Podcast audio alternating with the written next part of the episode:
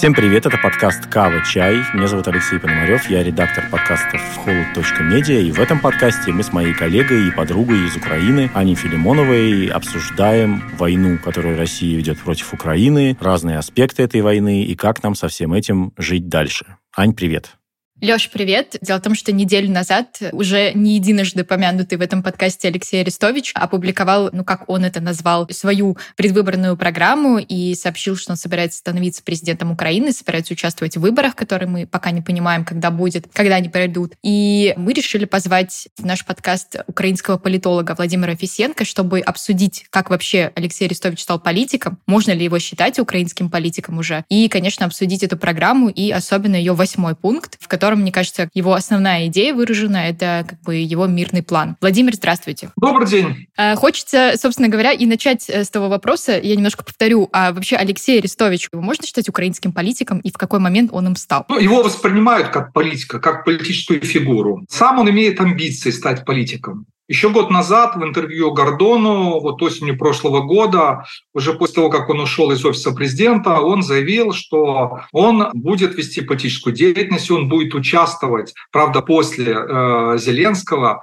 участвовать в президентских выборах. Ну, намекнул, что он готов стать таким дублером э, или политическим партнером Зеленского. Но это были скорее авансы на будущее. Каких-то конкретных действий, э, например, создание своей политической силы э, там, или какого-то общественного движения, ну, то, что обычно делают политики. Создание команды, демонстрация того, что создается команда определенная. Пока таких действий со стороны Арестовича нет. Скорее есть э, такая активная медийная политическая э, деятельность, активность медийная, ну, именно в политическом контексте и с политическим наполнением. Но это скорее действие э, одиночки. А политик, претендент на роль политического лидера, он должен э, демонстрировать, что за ним есть люди, что он не один это будет делать.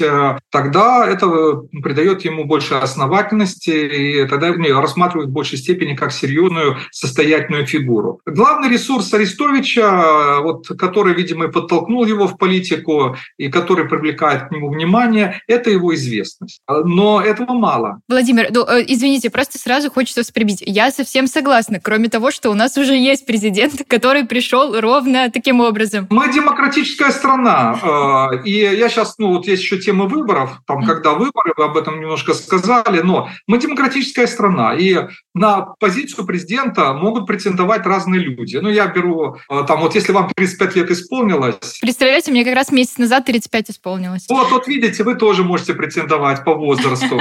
Если вы гражданин Украины, проживаете на территории Украины не меньше 10 лет. Ну вот это самые главные формальные такие требования кандидату на пост президента. Формально, да, вы можете претендовать на этот пост. И у нас э, традиционно были такие кандидаты, которые ну, не имели шансов выиграть, э, либо были, э, ну как это часто бывает, техническими кандидатами других более серьезных фигур. У Арестовича явно есть свои амбиции. Он талантливый, яркий, медийный персонаж, который хочет конвертировать вот свою известность, свои э, таланты и амбиции хочет конвертировать в новый политический статус. У нас такое уже было. Персонаж такой, правда, неоднозначный очень. Анатолий Шари, О. который был известным блогером, тоже завоевал большую аудиторию. Ну, правда, был такой скандальный, конфликтный очень, и остается таким. Он стал известным уже после 2014 года, после революции достоинства, после начала войны с Россией в гибридной форме. А вот где-то перед выборами 2019 года, там 17-18 год, он начал уже фактически политическую активность. В 2019 году появилась его партия,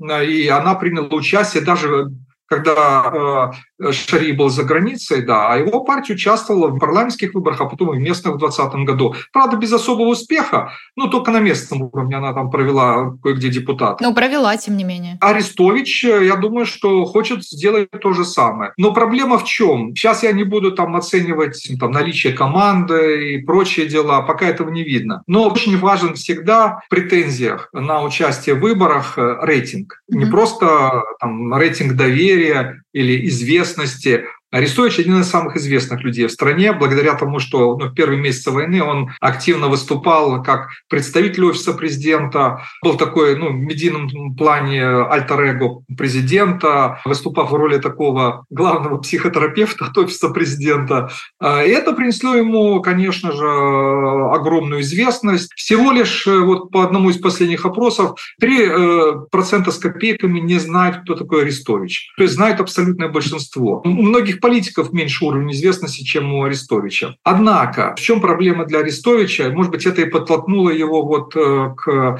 такой излишне агрессивной политической позиции в последнее время. Начали падать рейтинги доверия к нему. Эта тенденция идет еще с прошлого года, и она усилилась. И, видимо, он понимает, что если эта тенденция будет продолжаться, то его не то чтобы забудут, но он будет восприниматься совсем иначе, и он потеряет шансы на успешную политическую карьеру. Вот если бы, допустим, выборы были год назад, у него были бы неплохие шансы побороться, например, э, за прохождение его партии в парламент. Выборы бы президент он не выиграл и в прошлом году, и сейчас точно не выиграет, я это могу показать на пальцах, цифры привести. Но, э, конечно, я думаю, главная его задача, и это будет интересовать его спонсоров, провести свою политическую силу в будущей состав парламента и тем самым закрепиться как самостоятельный политический лидер. И даже понятно, на какую аудиторию он собирается работать. А, кстати, расскажите, это был мой следующий вопрос. Его избиратели это кто? Потенциальные избиратели, потому что выборов пока нет. Многие ждали, что будут президентские выборы э, весной будущего года. На данный момент можно сказать, что они не состоятся в конце марта, будут когда-то позднее. Когда именно, мы точно не знаем. Это зависит от хода войны, от состояния общественного мнения, от международной ситуации, ситуации с переговорами возможными и так далее. Но тем не менее, вот э, на какую аудиторию может рассчитывать? Абсолютно очевидно, это русскоязычная аудитория в первую очередь. Во-первых, он сам русскоязычный, и он работает в основном с русскоязычной аудиторией. Это вызывает очень много критики, недовольства, подозрений даже. Он очень нелюбимый персонаж в наших и националистических, и национально-демократических кругах. Там э, ну, немало людей, которые вообще считают, что хороших русских не бывает, все русские плохие, просто одни уже явно, а другие скрыто. Ну, я сейчас это не оцениваю, я просто как бы говорю вот о том, что есть такой феномен в условиях войны. Но они с подозрением относятся и к тем, кто вот э, ведет свою активность только на русском языке. И Арестович — это один из самых таких вот э, больших раздражителей в этом плане. Не он один, но Арестович, пожалуй, самый яркий. Он, кстати, раздражитель для многих других. Причем от украинских националистов до украинских феминисток. Так вот, такой широкий спектр, у кого он вызывает раздражение. Сейчас, вот, думаю, добавилось много сторонников Зеленского, которым не нравится э, резкая критика Арестовича в адрес э, президента Украины. Но он хочет показать, что он отстаивает интересы русскоязычной части э, украинского населения, тех, кто поддерживает Украину как независимость самостоятельное государство. Однако вот сейчас он сделал новый акцент. И вот вы про программу упоминали. Это акцент на мире, на том, что нам надо замириться. И вот у него термины такие прозвучали вот в интервью Латынина, в частности, вот замириться, примириться. Это очень многим не нравится, но он играет на настроениях тех людей, которые устали от войны, особенно в прифронтовых русскоязычных регионах, которые могут принять завершение войны, даже если это не очень будет отвечать интересам Украины, но лишь бы война закончилась. Это отчасти бывшие сторонники ОПЗЖ. Ну, иногда просто люди, которые очень сильно устали от войны и эмоционально хотят, чтобы она быстрее закончилась, пусть любой ценой. Ну, главное, чтобы она закончилась. Кажется, что он прям монополизировал эту идею. О ней говорили, но никто ее так вслух четко не проговаривал. И он, по-моему, первый, кто об этом сказал. И сказал, что вот так и надо делать, да, что нужно как бы отдать эти территории и условно ждать, когда Путин умрет, и возвращать их политическим путем. Но как будто бы очевидно, что если на фронте все будет так, как оно есть сейчас, эта идея, скорее всего, будет э, получать все больше и больше сторонников. Насчет э, все больше сторонников, ну, потенциально может быть. Но в реальности реальности оно все бывает не совсем так, как представляется в теории. Э, я вот поясню, в чем тут есть нюансы очень существенные. Вот с точки зрения работы с общественным мнением, ну да, он может привлечь голоса людей, которые хотят мира. Пока он первый, кто об этом сказал. Да, он может э, вроде бы снять сливки. Но это сработало бы в том случае, вот если бы уже после его заявления, его через какое-то время начались мирные переговоры или началась дискуссия, да, вот нам нужно воевать дальше или нужен мир. Тогда да, он мог бы действительно выиграть от этого. Но я не думаю, что сейчас будет именно эта ситуация. Мне кажется, э, пока это фальстарт скорее. Настроения в пользу мира, они могут усилиться. Это действительно так. Если война затянется на длительный период, если будет ощущаться нехватка ресурсов, э, усталость от войны будет все сильнее проявляться в различных слоях общества, тогда да, вот число тех, кто поддерживает прекращение войны, оно может расти. Эта идея может стать более популярной. Правда, может возникнуть раскол, он уже сейчас проявляется, но раскол такой скорее эмоционально-психологический, не политический. Когда вот э, одни будут выступать за то, чтобы вести войну до победного конца, ну, потому что надо добиться. Не зря там погибали наши хлопцы на Донбассе. Вот я сегодня слушал одну известную украинскую журналистку. Вот она вот в таких терминах говорит, мы не должны соглашаться на любой мир. Наши хлопцы погибали на Донбассе, мы должны бороться до полного освобождения всех оккупированных территорий. Кто-то считает, что, слушайте, Донбасс разрушен, часть Донбасса, люди оттуда выехали. Другая часть, она заражена российской пропагандой. Сил на освобождение Донбасса не хватает давайте защищать ту страну, которую, ту часть страны, которую мы контролируем. Вот давайте это сохраним. Давайте не рисковать э, страной в целом. Вот такая точка зрения как бы тоже может присутствовать. Поэтому может быть дискуссия в перспективе. И появятся разные политики, которые будут в тех или иных терминах э, озвучивать это. То есть Арестович потеряет монополию. Вот сейчас он может претендовать на голоса бывших сторонников ОПЗЖ. Однако часть этих людей пророссийские. Они сейчас закрылись, э, ушли в подполье, как это было со сторонниками партии регионов в 2014 году. И эти люди вряд ли пойдут на выборы. Это не их выбор, у них не будет своего человека. Арестович для них чужой, потому что он был Зеленским, а, он был таким активным патриотом, а сейчас он говорит про мир. Я не думаю, что они так быстро ему поверят. Вот э, у бывшего ПЗЖ есть другой лидер. Мы не знаем, он будет участвовать в выборах или нет, но лидер свой. Э, который осудил э, войну России против Украины, но который э, может вспомнить, что он за мир, и он свой для этой аудитории. Юрий Бойко. Все подзабыли про него вообще. Да, он, если он будет участвовать в выборах, он гораздо ближе для этой аудитории, чем Арестович. Потом э, учитывайте, что у этих людей есть лидеры мнений, хорошие хозяйственники, к которым они привыкли, которым они доверяют. Это мэры крупных mm-hmm. городов. А мэр Харькова, мэр Одессы. И они тоже могут, если они пойдут в политику, они могут вокруг вокруг себя консолидировать эту публику.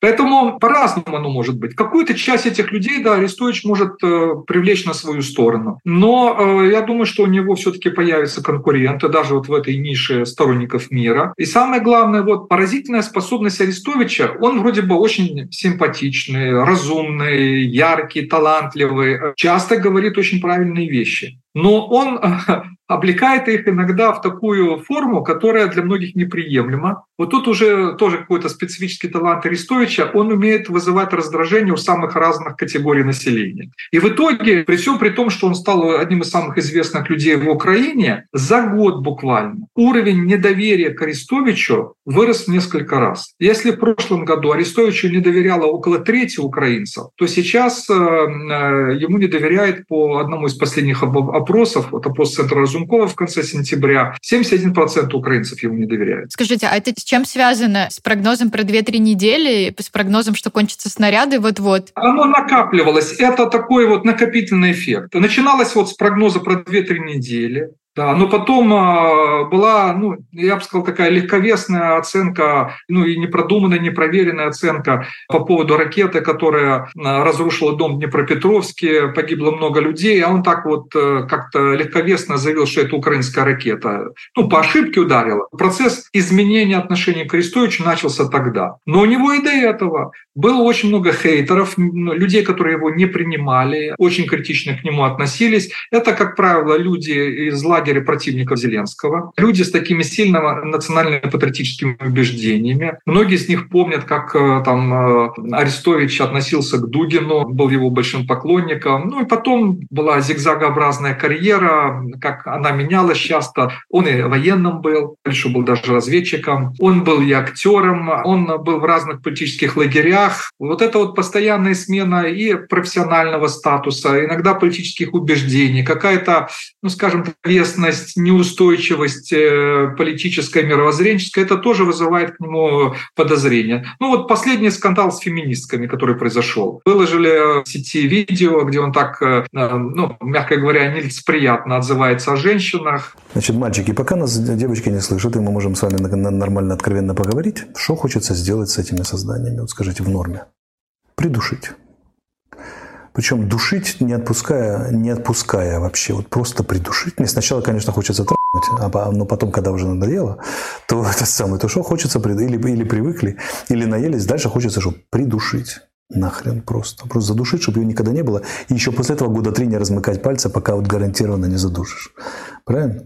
С этим нытьем, их, с этой вечной тревожностью, с попыткой контролировать, с попыткой кастрировать, с попыткой что там, не пускать и так далее, и так далее, и прочее, прочее. Но он говорит, что выдернули из контекста, это он приводил пример. Но в итоге на него в суд подали, обвинили в сексизме. Вам еще история появилась э, нелюбители Арестовича. То есть они самые разные, эти люди. Это такая сборная солянка. Но в итоге уровень э, недоверия высокий. Доля фанатов тоже уменьшилась. Вот по тому же опросу Разумкова, центра Разумкова, число тех, кто полностью доверяет Арестовичу, 2%. А это уже близко к электоральным показателям. То есть, э, как правило, за того или иного кандидата голосуют не просто те, кто ему доверяет, а те, кто полностью доверяет. Ну и я знаю данные некоторых закрытых опросов, э, замеряли, сколько могут проголосовать за ту или иную партию, там, за партию Зеленского, Залужного, Арестовича. Вот такой вопрос был в мае. Э, тогда за партию Арестовича готовы были проголосовать от 1 до 1,5% избирателей. Поэтому нынешние его электоральные перспективы ну, не очень такие э, основательные. Он, конечно, надеется, что вот за счет активного продвижения темы мира, за счет того, что растут критические настроения в обществе, усталость от войны, недовольство, а он как раз стал критиком э, президента, что это ему принесет изменение тенденции, новых почитателей, может вокруг себя сконсолидировать людей, которым он нравится, которые э, ему доверяют, но которые критично относятся к нынешней ситуации и хотят э, мира. Правда, есть один нюанс, чисто психологически даже, ну, он и политически, и психологически. Известность Арестовичу принесла его активность э, в роли такого успокоителя носителя позитивных новостей. Это было в первые месяцы войны. А сейчас он выступает в прямо противоположной роли. Роли агрессивного критика президента. За мир, но в роли агрессивного критика. Это все-таки не очень позитивные новости, как в искусстве. Очень непросто переквалифицироваться, тебя воспринимают уже в конкретном амплуа. Иногда такое случается, когда человек резко меняет статус, профессию, там вот у Зеленского это случилось, но ты должен вписаться в контекст. Зеленский дважды очень точно вписался в контекст. Во-первых, в 2019 году, когда люди хотели, чтобы к власти пришел не политик, но при этом известный и позитивно воспринимаемый человек. И вот он попал стопроцентно в эти ожидания. Был еще один э, человек, который мог попасть, э, Вакарчук, но тот не захотел идти э, на президентские выборы. И во время войны Зеленский стал, как многие сейчас говорят, военным лидером, а абсолютно неожиданно для многих. Но он эту роль сыграл великолепно. Кстати, вот тоже приведу другой пример. Тоже потенциальных кандидатов в президента, которого рассматриваю, Сергей Притула. Тоже бывший шоумен. Он был в «Голосе», сейчас вот упался в контекст войны. Как волонтер, с э, лидеров волонтерского движения. И это ему принесло тоже хорошие рейтинги. Он даже опередил многих таких э, политиков. Вот кто сейчас лидеры недоверия? Это лидеры традиционных парламентских партий, причем таких, которые в оппозиции. Это вот Юрий Бойко упомянут, это Юлия Тимошенко, Петр Порошенко. Вот Арестович к ним приблизился по другим причинам. А вот эти, ну, такие самые известные политики в стране, которых тоже все знают, они не вписались в войну в ситуацию войны. Сейчас люди больше доверяют тем, кто борется с агрессором, кто так или иначе связан с обороной страны. Вот Зеленский, верховный главнокомандующий, Залужный,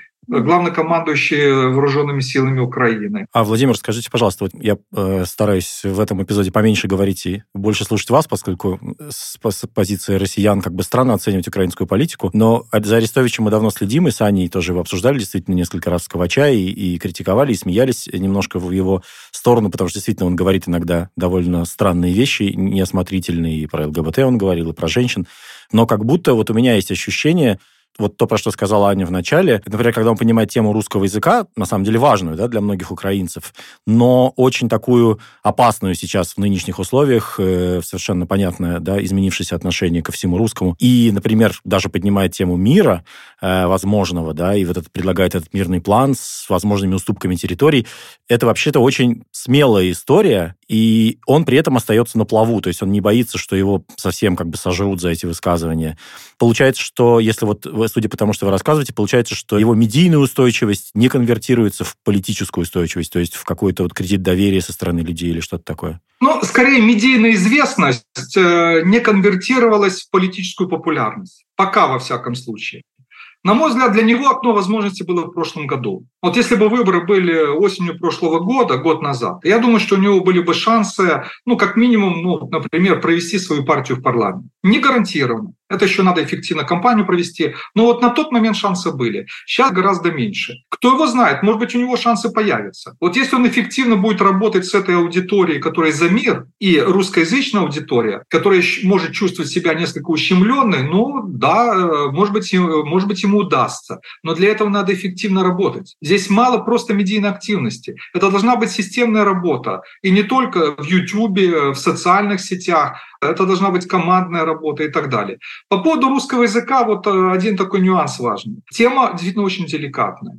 Но что надо понимать? За Украину, за независимость и государственность Украины воюют как украиноязычные, так и русскоязычные украинцы. И вот, вот буквально тоже конфликтная ситуация последних дней, но она как индикатор. Есть такая у нас дама, ярая националистка из Львова, Фарион. Вот она наехала на бойцов полка Азов за то, что они используют русский язык. Там немало русскоязычных, в том числе потому, что некоторые из основателей этого полка родом из Харькова, и там разные люди. Там есть и украиноязычные, и русскоязычные. Вот она на них наехала с оскорблениями буквально. И что случилось потом? Студенты во Львове, где ну, к России, к русским относятся сейчас не очень хорошо, и раньше не очень хорошо относились, а сейчас тем более. Вот они бойкотировать начали Фарион, выступили с резкой критикой в ее адрес, и в обществе появилось много критики э, в ее адрес, потому что недопустимо оскорблять, наезжать таким образом в такой неприемлемой форме на людей, которые защищают твою страну, кровь проливают за страну. Неважно, на каком ты языке говоришь, главное, за что ты борешься. Вот это самое главное. Тема языка, да, в Украине деликатна. Она сейчас даже деликатна э, вот в контексте нашей европейской интеграции. Сейчас она как бы ну, немножко там э, Евросоюз принял во внимание нюансы войны, поэтому э, рекомендацию, одну из рекомендаций Венецианской комиссии чуть-чуть отставил в сторону. Но тем не менее эта тема ну, требует своего урегулирования, сбалансированного урегулирования. И я думаю, что к русскоязычным гражданам Украины надо э, относиться с уважением. Да, есть государственный язык, но тем не менее люди, особенно которые защищают твою страну, они заслужили своей кровью своей патриотической позиции права на уважение. И это, в конце концов, граждане Украины. И это еще и проявление демократии. Поэтому я противник искусственного раскола Украины на украиноязычных, русскоязычных, на политизацию этой темы. Кто бы это ни делал, и с какими бы целями это ни делал. Вот это очень важная ремарка. И теперь еще про Арестовича. Знаете, в чем его парадокс, э, феномен Арестовича? Он вызывает огромный интерес в русскоязычных СМИ, особенно в оппозиционных. Вот э, там он один из самых э, известных и любимых персонажей. Я иногда в шутку даже говорю, что как вот Путин смотрел на Украину глазами Медведчука, так э, в российских оппозиционных СМИ Украину воспринимают глазами Арестовича. Вот часто именно так. Э, в Украине, вот как я и пытался показать, отношение к нему неоднозначное. У него есть свои фанаты, есть те, кто к нему прислушивается. Он, кстати, многие вещи говорит очень правильно. И он диагностирует многие вещи правильно, но в специфической форме не всегда приемлемой, вот иногда чересчур агрессивной. Некоторые его аналогии, но ну, они коробят. Вот как там аналогия Зеленского с Гитлером, ну недопустимо так. Это просто в нынешних условиях тем более. То есть вот его заносят. В чем проблема Арестовича? При всей его яркости, талантливости, э, он, он действительно ну, много интересных и правильных вещей говорит. Но в нем иногда просыпается Остап Бендер, и Остапа несет как писали авторы э, э, бессмертных романов об этом персонаже. А иногда в нем Хлестаков просыпается. Просто хлестаковщина самая настоящая. Я вот вспоминаю некоторые его интервью, где он там э, ну, вот рассказывал о событиях первых месяцев войны, а потом, значит, делает такую ремарку. Вот если бы я российскими войсками командовал, Россия бы взяла Киев. И такие пассажи у него были в других эпизодах. Но он, знаете, это вот персонажи, которые появляются и в Украине нередко, и в разных странах появляются такие персонажи. Вот просто для сравнения. Персонажи очень разные, не похожи друг на друга. Но вот во всех них был авантюризм. И они так вот резко вспыхивали, влияли на украинскую политику, а потом о них забывали. Два примера приведу майор Мельниченко у нас был, и пленки Мельниченко в начале 2000-х годов. Ну, это еще Гангадзе Гей, 2000 год. Ну, и это еще потом играло 7-8 лет. И была у нас еще такая тоже дама, которая отличилась на войне, госпожа Савченко, угу. да, которая стала героем Украины. Когда она в суде выступала, все аплодировали, все восхищались. А когда вернулась в Украину, когда проявили связи с Медведчуком, когда стали очень странные заявления от нее поступать в Верховный Раде, потом, когда ее спровоцировали на организацию э, какого-то псевдопереворота, ну, все закончилось печально. Где теперь госпожа Савченко, мы даже не знаем. Где Надя Савченко? Вот, вот это вот как пример. Поэтому вот э, Арестович, я думаю, он должен, на, если он хочет играть в долгую, он должен, ну, действительно, во-первых, определиться со своей электоральной политической идеологической нишей, сформировать свою команду и все-таки проявлять ответственность. Вот для меня сейчас, вот для меня лично, очень важно – ответственность политика. Потому что одно дело твои личные политические интересы, иногда партийные интересы. Тебе может не нравиться Зеленский, там, там может не нравиться Порошенко, кто угодно. Но надо думать прежде всего про страну и про ситуацию войны. Что для меня неприемлемо сейчас, например, в мирной позиции Арестовича, ну, в его предложениях по миру. Я считаю это ошибкой. Многое из того, о чем он говорит, ну, например, возможность использования плана Киссинджера по членству в НАТО, без полного освобождения всех оккупированных территорий. Я сам об этом неоднократно говорил. Мы должны этот план использовать, мы его не должны отбрасывать, но мы не можем соглашаться официально на отказ от оккупированных территорий. Ни в коем случае. Это неприемлемо. Самое главное, вот термины «замириться», «примириться» уже сейчас. Во-первых, термины не очень корректны. Одно дело согласиться пойти вынужденно на переговоры, например, по прекращению огня. Да, это вполне возможно. Рано или поздно придется это делать. А, но нельзя говорить в терминах «замириться», «примириться». Для большинства украинцев сейчас, после стольких э, ран, э, более э, Э, смертей ну, невозможно замириться, примириться с нынешней Россией как минимум. Поэтому вот даже такая терминология, вот даже сама форма этих э, предложений, она не очень приемлема. И тактически. Тот, кто будет первым предлагать мир сейчас, переговоры о мире, окажется в слабой позиции. И Россия уже сейчас демонстрирует. Вы хотите мира? Давайте, но на наших условиях. А на самом деле они готовятся затягивать войну как минимум до президентских выборов в США. Они пытаются наступать, пытаются перехватывать стратегическую инициативу. И в этих условиях на рациональные мирные переговоры Россия не пойдет. Парадокс ситуации в том, что кто первый будет предлагать сейчас переговоры о мире, тот будет э, демонстрировать свою слабую позицию. А переговоры надо начинать с сильной позиции. В принципе, так и планировалось. И Зеленский даже вот в одном из интервью два месяца назад э, или три месяца назад он так даже оговорился. Ну, это, судя по всему, как бы американский план был, что вот если мы выходим, например, к административной границе Крыма, вот тогда мы можем начать переговоры. Это с позиции силы.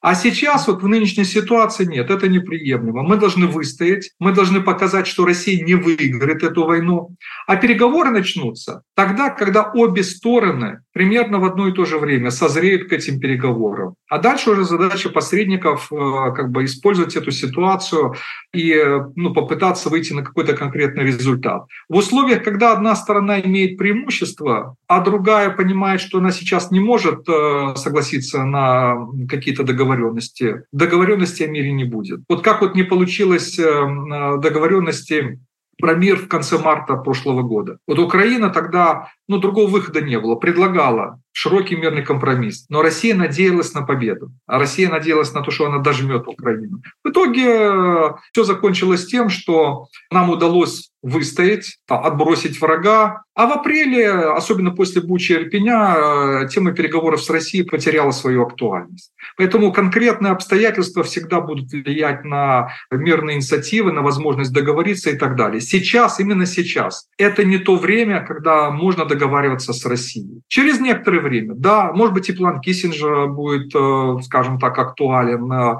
я этого не исключаю. И другие какие-то идеи, которые высказывает Арестович, тоже можно будет использовать. Но вот главное, чтобы любая идея, которую ты предлагаешь, она была своевременной, чтобы mm-hmm. она соответствовала контексту времени, настроениям общества, ну и чтобы у тебя было много союзников, которые помогли бы тебе реализовать эту идею. Спасибо большое. Мне на самом деле было очень интересно. Лех, э, ты не хотел спросить про отмену выборов? Просто Владимир про это уже немножко сказал, поэтому я не стал отдельный вопрос задавать про это. Выборы не отменены, угу. как бы никаких официальных заявлений не было ну, кроме заявления Зеленского, что вот они не ко времени, надо поставить точку в этой дискуссии, каких-то официальных оценок не было. Но по э, объективной правовой ситуации, ну и судя по заявлениям Зеленского, выборы в очередной раз э, перенесены на неопределенный срок. Вот такая же ситуация у нас была с парламентскими выборами. Никто ж не делал заявление, что не будет парламентских выборов. Просто действует закон о военном положении, который запрещает любые выборы. И все. И по умолчанию как бы все это принимают. Но тема выборов вернется. Это вопрос только времени. Когда это произойдет, я не знаю, там весной будущего года, в середине года, это все зависит от ситуации. Война как будет развиваться, какие будут общественные настроения. Если, допустим, интенсивность войны будет ниже, общественные настроения в стране качнутся в пользу того, что надо обновить ну власть, да, мы Аня, Аня просто меня дополнительно про это спросила, потому что мы немножко перед записью это обсуждали, и, конечно, э, ну, как сказать, если читать просто вот, ну, я не в России нахожусь, да, но э, понятно, что все равно, если как бы с некой колокольни нашей читать новостные заголовки, типа Владимир Зеленский решил отменить выборы или сказал, что сейчас не время проводить выборы, но на самом деле я-то тоже понимаю, что, конечно, когда такая часть страны находится либо в состоянии войны, либо там покрыта минными полями, куча людей вынуждены уехать и так далее, да просто выборы очень дорогая штука. Сейчас, конечно, Украине только выборов и не хватало для полного. Поэтому, конечно, это все понятно. Просто да, мы, наверное, мы хотели на всякий случай это проговорить, чтобы наши слушатели тоже понимали, почему так случилось. Ну тогда, думаю, сможем э, завершать? Мне кажется, исчерпывающий был совершенно анализ э, Арестовича как политика. Можно говорить действительно о многом. Э, объект э, для разговора очень интересный, вкусный, поэтому было о чем поговорить. Спасибо, спасибо за интересное общение. Спасибо, что слушали подкаст «Кавачай». Пожалуйста, не забывайте подписываться на нас на тех платформах, где вы нас слушаете, оставляйте комментарии и ставьте оценки. Все эти комментарии мы читаем. А также становитесь патронами «Кавачая» на платформе Patreon и Boosty. Все патроны «Кавачая» попадают попадают в Кавачат, с которыми мы регулярно общаемся. Спасибо. Это был подкаст «Кава Чай». Аня Филимонова. Леша Пономарев и Владимир Фисенко. Спасибо. До свидания. Спасибо. Почуемся. Пока-пока.